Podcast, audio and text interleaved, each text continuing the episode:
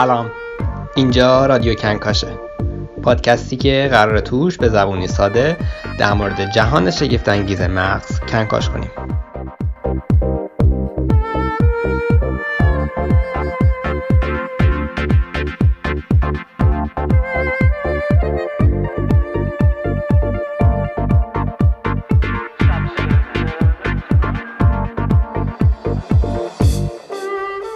من هامان جمالی هستم و شما شنونده اولین اپیزود رادیو کنکاش هستید که در دی ماه 1399 ضبط میشه.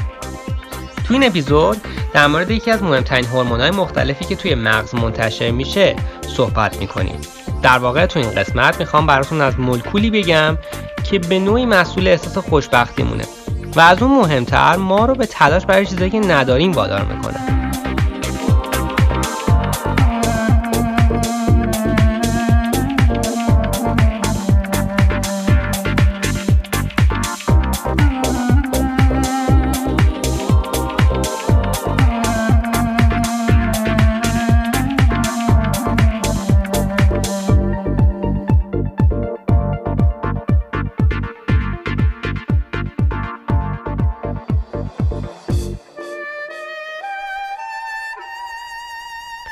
مغز ما جهان رو به نواحی جداگونه تقسیم می‌کنه.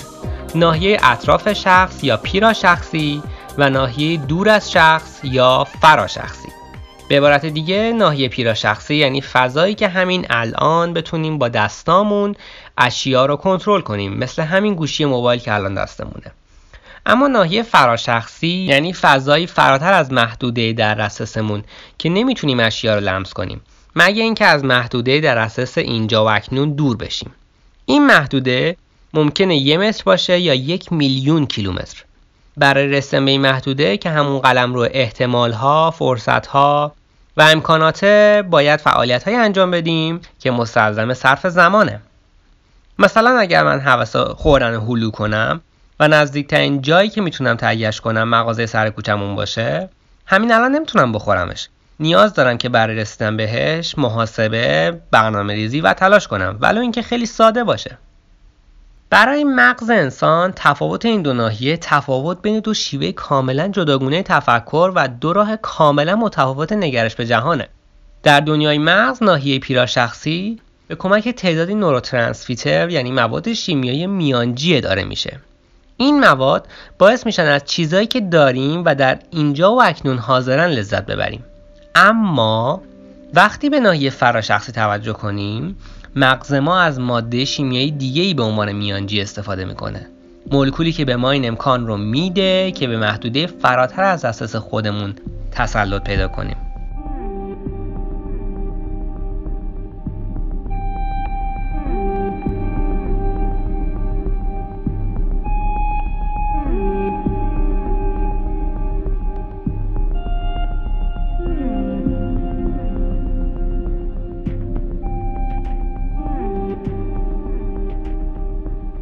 این ماده به ما انگیزه می دهد در پی رسیدن به چیزهای بسیار دور براییم چه امور مادی و چه اموری مانند عشق و دانش و قدرت. این ماده چه بخواهیم نمکدان روی میز را برداریم چه بخواهیم در سفینه فضایی به سمت ماه پرواز کنیم و یا خدایی را که برتر از زمان و مکان است عبادت کنیم به ما این امکان را می‌دهد که بتوانیم فاصله ها را ام از مکانی یا عقلی پشت سر بگذاریم.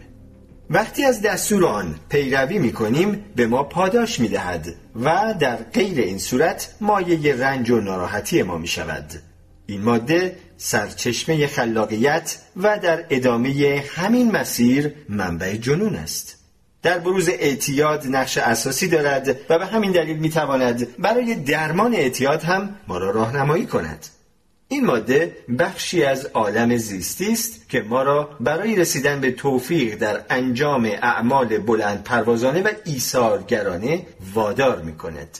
بازیگران، کارآفرینان و هنرمندان موفقی به وجود می آورد که حتی مدتها پس از رسیدن به پول و شهرتی که برای برطرف کردن نیازهای آنان کافی است آنها را به ادامه مسیر تشویق می کند. این ماده سرچشمه اصلی انگیزه دانشمندان برای گره گشایی از مسائل دشوار و محرک فلاسفه برای یافتن نظم، دلیل و معناست. به دلیل تأثیر همین ماده است که در پی رسیدن به رستگاری و لطف خداداد به آسمان خیره می‌شویم و ملکوت را در اوج و زمین را در افول می‌بینیم. این ماده مانند سوخت موتور رویاهای ما عمل می کند و در هنگام شکست به سرچشمه ناامیدی ما تبدیل می شود. این ماده است که سبب می شود جستجو کنیم تا به موفقیت برسیم و در پی کشف و زفر باشیم. به دلیل خواص همین ماده است که هیچگاه نمی توانیم به مدت طولانی شاد و خوشحال بمانیم. این مولکول برای مغز آدمی وسیله چند منظوری مهمی است که از راه های بسیار ما را وادار می کند از قلمرو لذت صرف بگذریم و به جستجوی انبوه فرصت ها و امکان هایی برویم که به مدد تخیل در ذهن ما جان می گیرند. این ماده در مغز همه پستانداران، خزندگان، پرندگان و ماهی ها وجود دارد. اما میزان آن در انسان از همه موجودات بیشتر است. این ماده هم برکت است و هم نفرین هم محرک است و هم پاداش. ماده است متشکل از کربن، هیدروژن و اکسیژن. به علاوه یک اتم نیتروژن. ساختاری ساده دارد ولی نتایجی بسیار پیچیده به بار می آورد.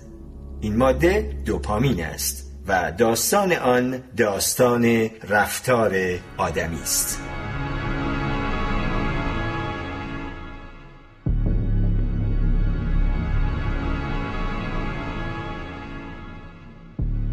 دوپامین و کاتلین مونتاگو که محقق انگلیسی بود تو سال 1957 کشف کرد. یعنی کمتر از 65 سال پیش. اوایل اونو پیش نیاز تولید آدرنالین می‌دونستن. اما خواص شگفتانگیزش خیلی زود آشکار شد. از هر دو میلیون سلول مغز فقط یک سلول دوپامین منتشر می‌کنه. ولی همین تعداد کم سلولان که تاثیر مهمی روی رفتار ما دارن. هر کسی با وسواس غیر قابل مقاومت دنبال راهی برای ترشح دوپامینه که سر حال بشه.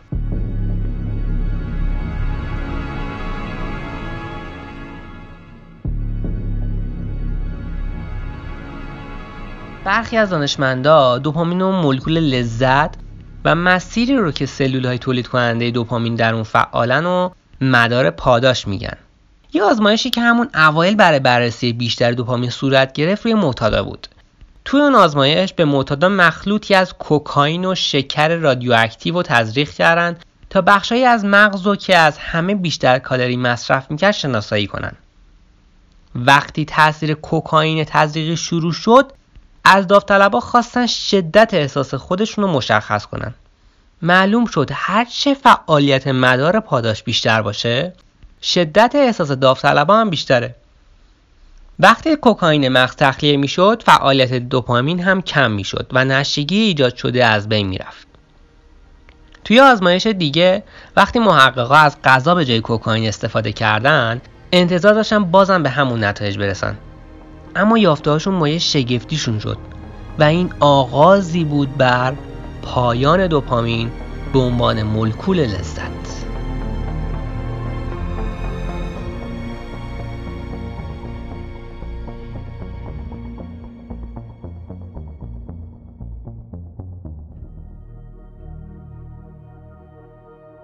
توی این آزمایش دانشمندا الکترودایی توی مغز چند تا موش جاسازی کردن و موشا رو توی قفس‌های گذاشتن که توی اون قفس‌ها و های غذا به سمتشون پرتاب می‌شد. با پرتاب اولین گلوله غذا دیدن که سیستم دوپامین مغز موشا فعال شد که باعث شد به این نتیجه گیر برسن که مواد غذایی هم می‌تونن به جای مواد مخدر باعث ترشح دوپامین بشن. اما در روزهای متوالی که این کار رو تکرار کردن با بررسی گزارش الکترودات دیدن که علا رقم این که موشا غذا رو می‌خورن و لذت هم می‌برن فعالیت سیستم دوپامین مغزشون متوقف شده بود. در واقع از اینجا به بعد بود که پی برده شد. کار دوپامین ایجاد احساسی به مراتب عمیقتره و درک دوپامین می‌تونه کلید فهم و پیشبینی اعمال و رفتار انسان باشه.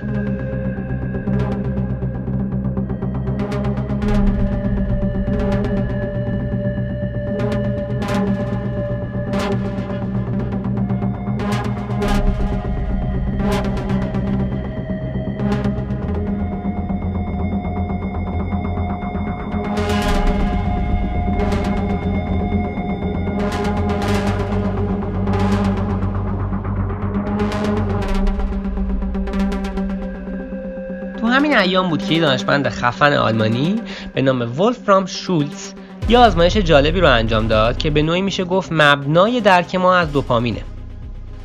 تو این آزمایش اون یه سری میمونو که توی سرشون یه سری الکترود جاسازی شده بود و توی دستگاهی گذاشت که دو تا چراغ داشت دو تا جعبه.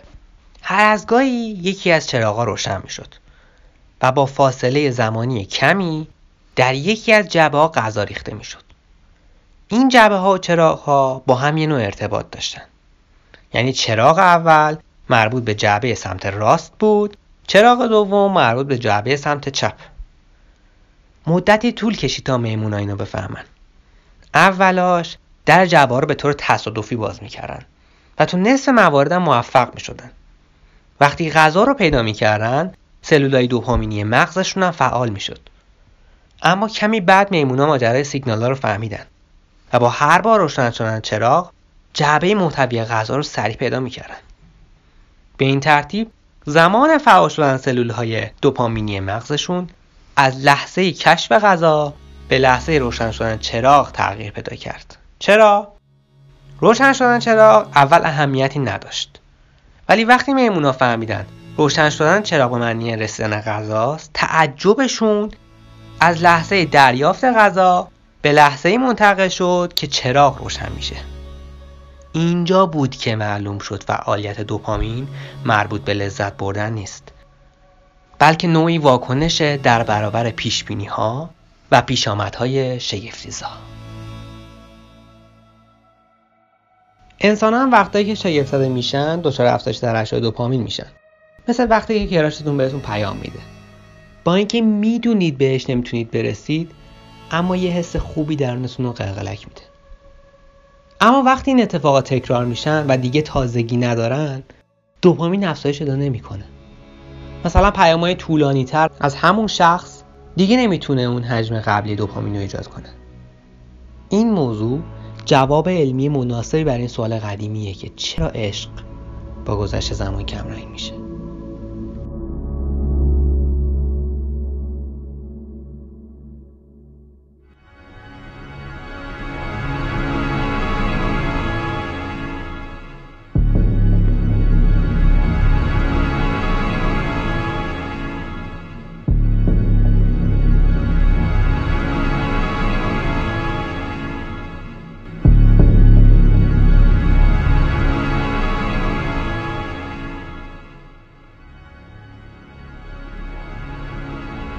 انسان طوریه که شیفته چیزای غیر منتظر است و چشم به راه آینده است. آینده که پر از هیجانات زیاده. اما وقتی همه چیز عادی و روزمره بشه و دیگه هیجان نداشته باشه مغز به مسائل جدیدتر گرایش پیدا می‌کنه. ما همیشه در حال پیشبینی هستیم. از پیشبینی لحظه تمام شدن کلاس درس گرفته تا پیشبینی موجودی حساب وقتی که توی فروشگاه داریم دم صندوق کارت می‌کشیم. وقتی در عمل با موردی روبرو میشیم که از پیش بینیامون بهتره باعث میشه دوپامین ترشح بشه. مثل وقتایی که بچه مدرسه بودیم و مثلا زنگ آخر معلم نمی اومد و نازم مجبور ما رو زودتر تعطیل کنه. زمان سیف شده نبود که برامون ارزش داشت بلکه هیجان پیش اومده بود که اهمیت داشت.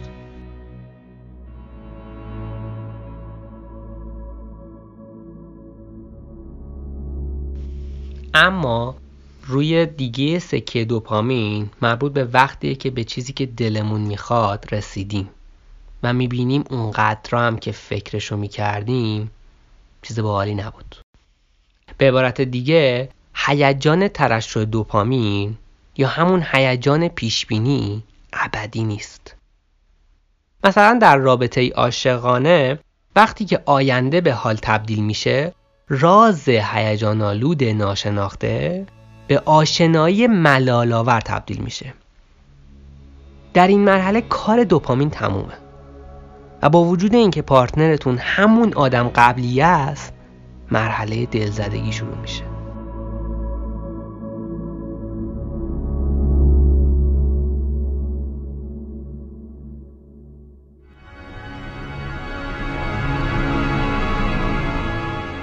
اگر کسی خودش رو متحد می‌دونه و قرار باشه عشقش ادامه پیدا بکنه و پایدار باشه باید از مرحله پیشبینی همه چیز به مرحله رویارویی با واقعیت برسه. از دید دوپامین داشتن مهم نیست به دست آوردنه که مهمه. اگر مثل یه آواره زیر یه پل زندگی می‌کنید دوپامین کاری می‌کنه که حوث داشتن یه آلونک به سرتون بزنه. اما اگه در بهترین امارت جهان زندگی می‌کنید باز هم دوپامین کاری می‌کنه که آرزو کنی قصری روی کره ماه داشته باشین. دوپامین استانداردی برای خوب نداره و دنبال رسیدن به خط پایان نیست. حتی اگر اوضاعتون خوب و ور وفق مراد باشه دوپامین بازم شعار میده بیشتر به دست.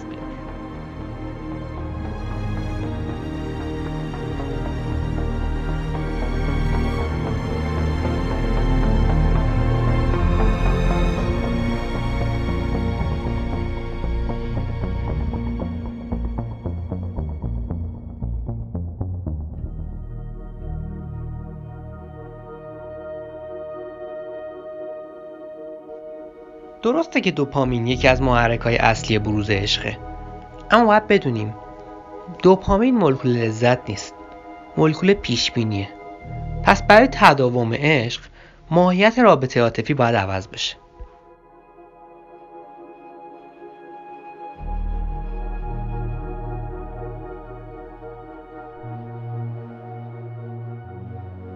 اگر بخوایم از چیزهایی که داریم در قیاس با چیزهایی که می‌تونیم داشته باشیم لذت ببریم مغزمون باید از دوپامین معطوف به آینده به مواد شیمیایی معطوف به زمان حال روی کنه یعنی همون نوروترانسفیترهای مربوط به اینجا و اکنون مثل سروتونین، اکسیتوسین برای زنها یا وازوپرسین برای مردا، اندورفین و آنوکانابینوئیدها که حالا راجبشون بعدا یه اپیزود درست می‌کنیم.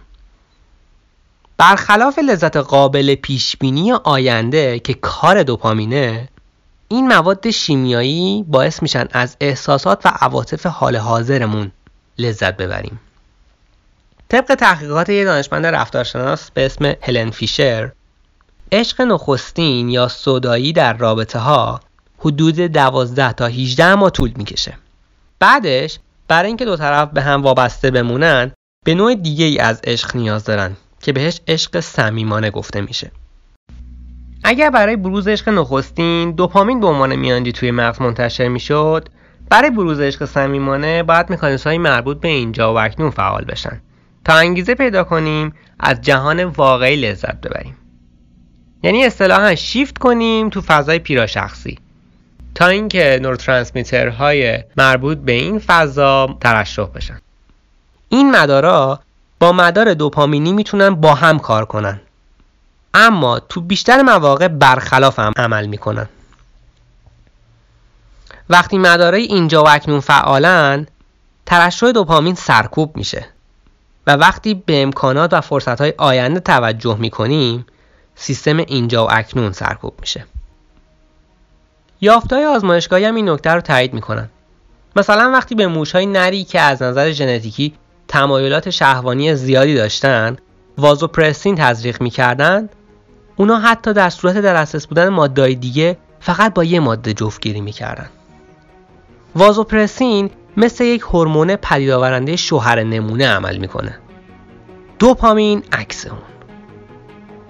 افرادی که مغزشون تعداد زیادتری سلول مولد دوپامین داره شریک های جنسی بیشتری پیدا می‌کنن و سن شروع رابطه جنسیشون هم کمتره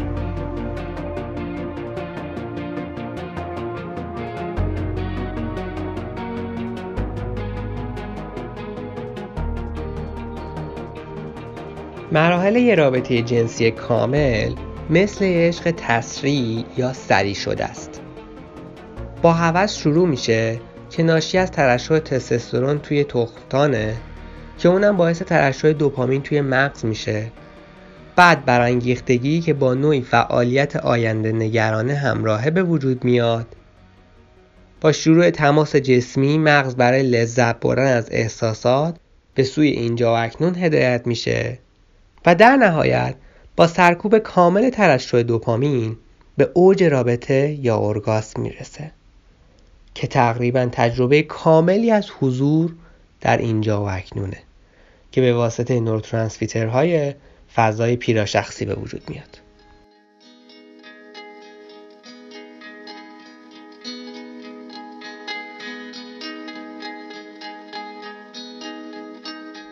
برای همینه که افرادی که سطح تستوسترون خونشون بالاتره تمایل کمتری به ازدواج دارن. و بازم برای همینه که اگر زندگی زناشویی افراد متزلزل بشه سطح تستوسترون خون بالاتر میره و ترشح اکسیتوسین و وازوپرسین هم کم میشه.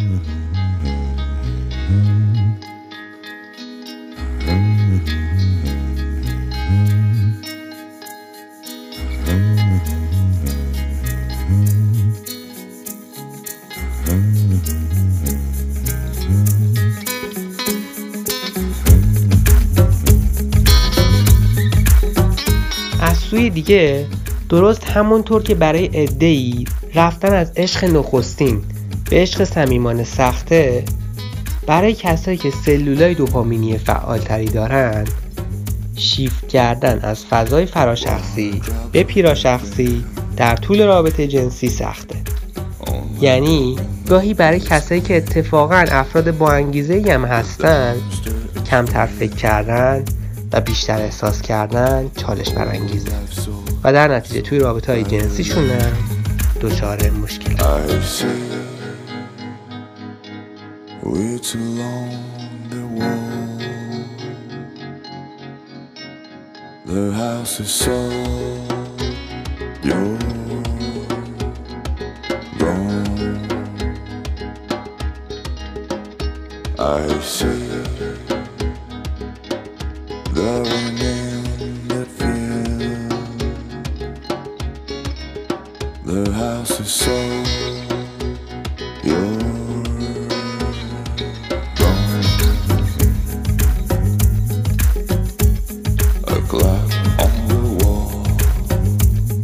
ودا با شور و هیجان دوپامینی ناشی از آشنایی با شریکی جدید و ورود به مرحله عشق صمیمانه چندان آسون نیست.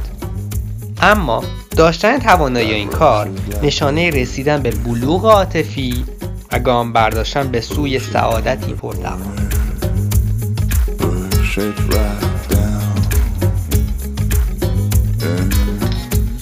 خب این بود اپیزود اول رادیو کنکاش. امیدوارم لذت برده باشید. فقط نکته که باقی میمونه اینه که به قول مارک منسون وقتی چیزی یاد می‌گیریم از اشتباه به سمت درست حرکت نمی کنیم بلکه از اشتباه به سمت اشتباه کمتر حرکت می‌کنیم. و بازم اگر چیزی یاد بگیریم از اشتباه کمتر به اشتباه کمی کمتر حرکت می‌کنیم. مثلا تو ادیت همین اپیزود متوجه شدم که کلمه نوروترانسفیتر رو اشتباه گفتم و نوروترانسمیتر درست است. از قصد نگهش داشتم تا متوجه باشیم که روند این پادکست به این صورته که اشتباهاتمون رو کمتر بکنیم. بنابراین اگر دوستان متخصص کامنت بذارم مطمئن باشن که استقبال می‌کنم. پس تا اپیزود بعدی بدرود.